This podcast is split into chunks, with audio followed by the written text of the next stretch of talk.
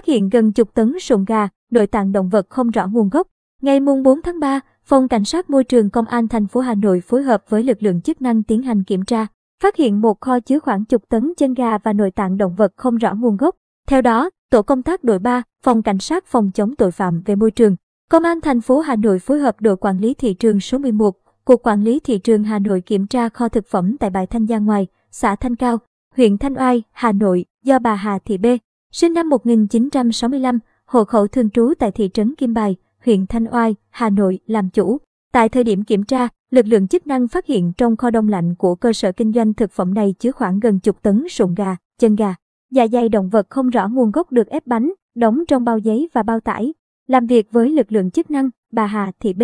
không xuất trình được hóa đơn chứng từ, chứng minh nguồn gốc xuất xứ toàn bộ số sụn gà, chân gà và dạ dày động vật trên. Đoàn kiểm tra đã lập biên bản tạm giữ toàn bộ số hàng có dấu hiệu vi phạm tại kho đông lạnh của bà B, tiếp tục xác minh và củng cố hồ sơ xử lý theo quy định pháp luật.